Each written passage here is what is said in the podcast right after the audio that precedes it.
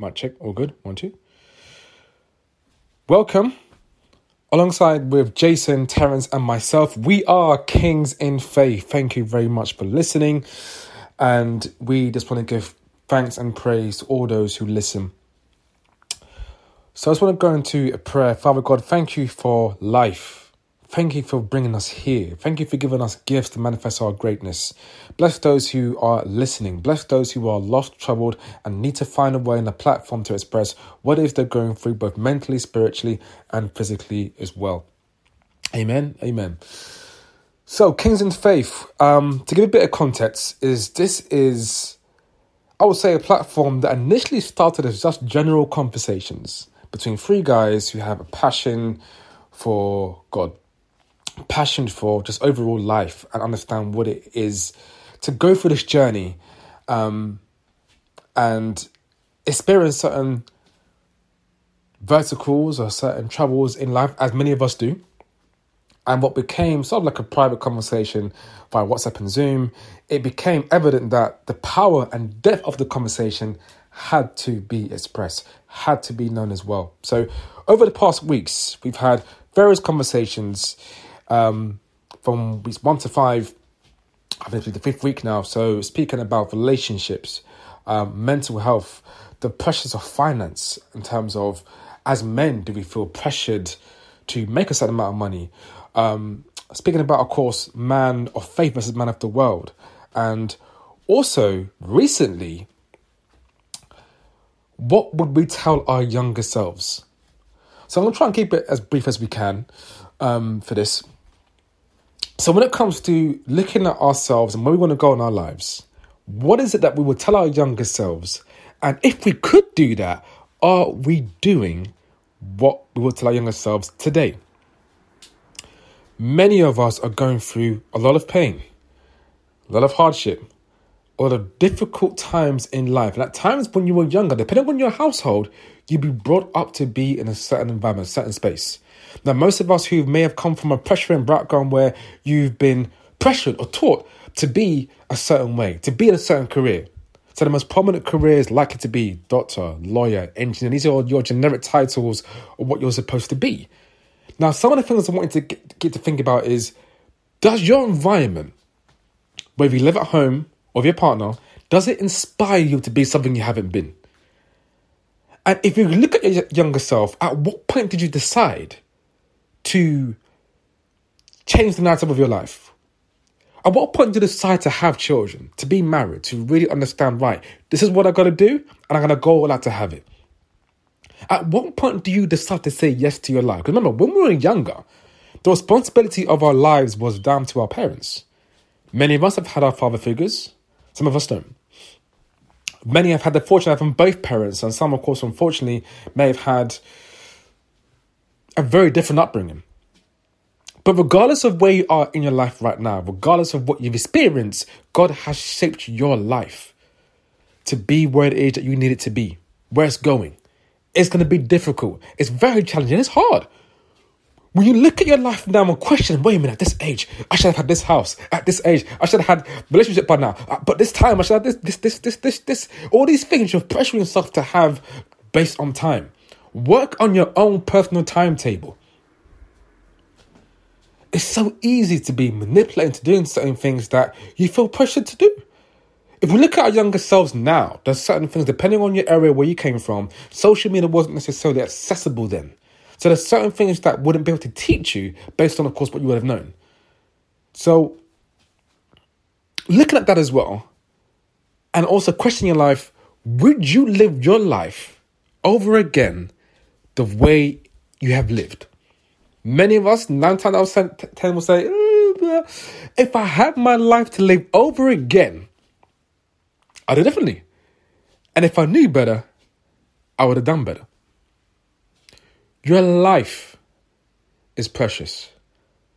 Put you first. Love yourself unconditionally because it's so hard to love yourself in a challenging time in our lives especially when you're not where you want to be financially, especially when you don't where you want to be spiritually, especially when you not want to be in any social setting. What point do you say yes to your life? When do you do that? When do you want to do that? How do you handle life? How do you look at your life? Whether it be 5, 10, 15 years ago, and decide, right, all that I've done, all that I've experienced is what I've hoped to be. Could you honestly look at your life and say, yes, I'm happy where I am? And if you're not, what are you doing about it? What advice would you give to yourself? How would you have done it? What are some of the influences, the impact that you've had experienced that shaped you to be where you are now? You have to look at your life differently. As you grow up, looking at some of the things that you want, because now that dream and aspiration that your parents wanted for you, whether you've reached there or not, the responsibility and accountability for where you need to be in your life now is now down to you. So now you've got to make the conscious effort, the conscious belief that you are here to do beautiful, great things.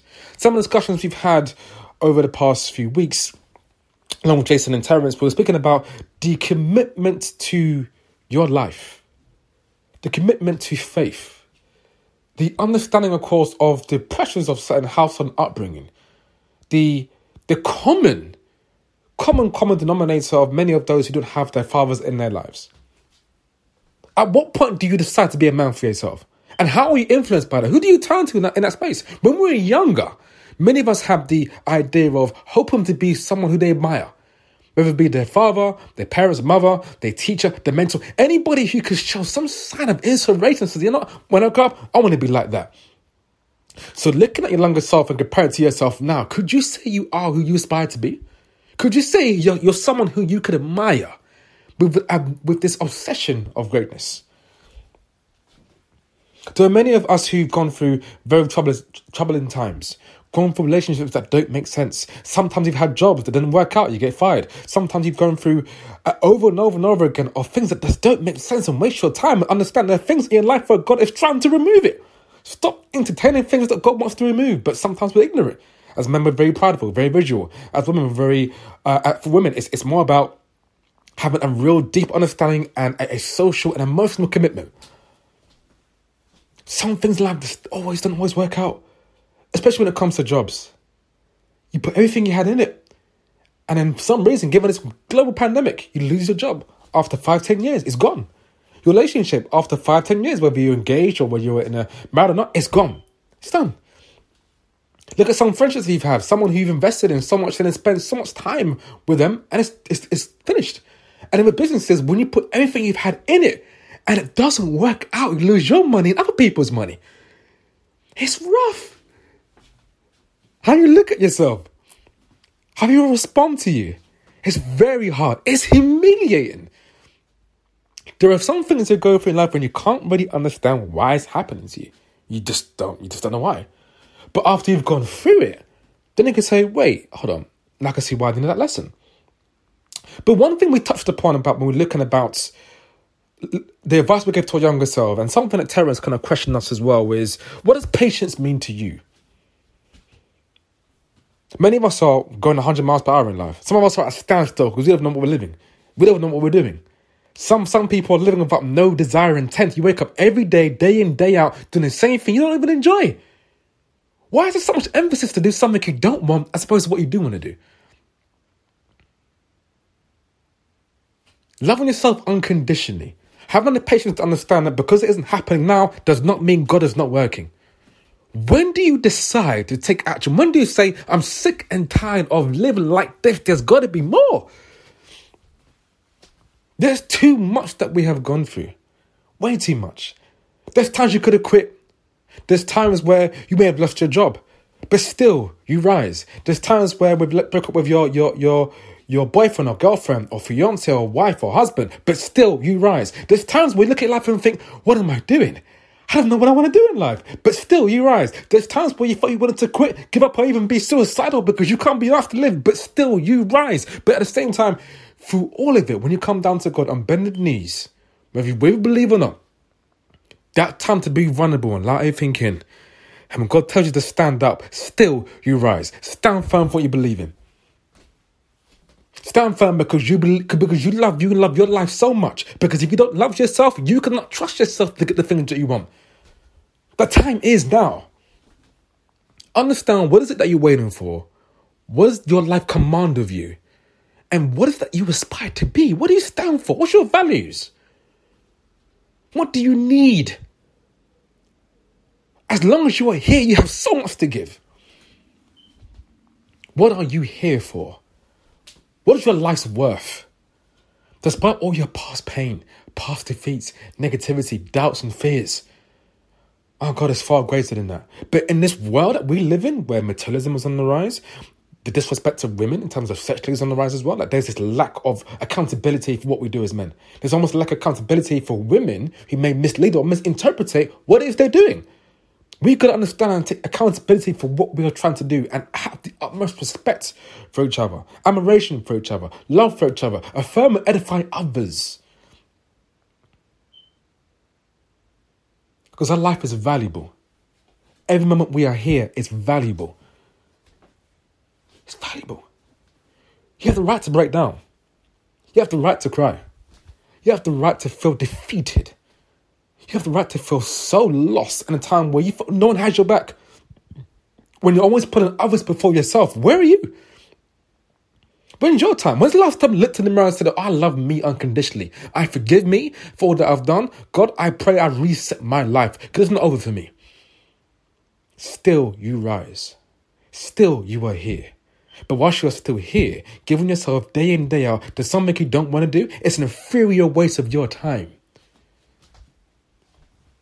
Start developing yourself and start getting mentally stronger, physically stronger, and spiritually stronger. Get more educated because you're going to get something and expect to get it.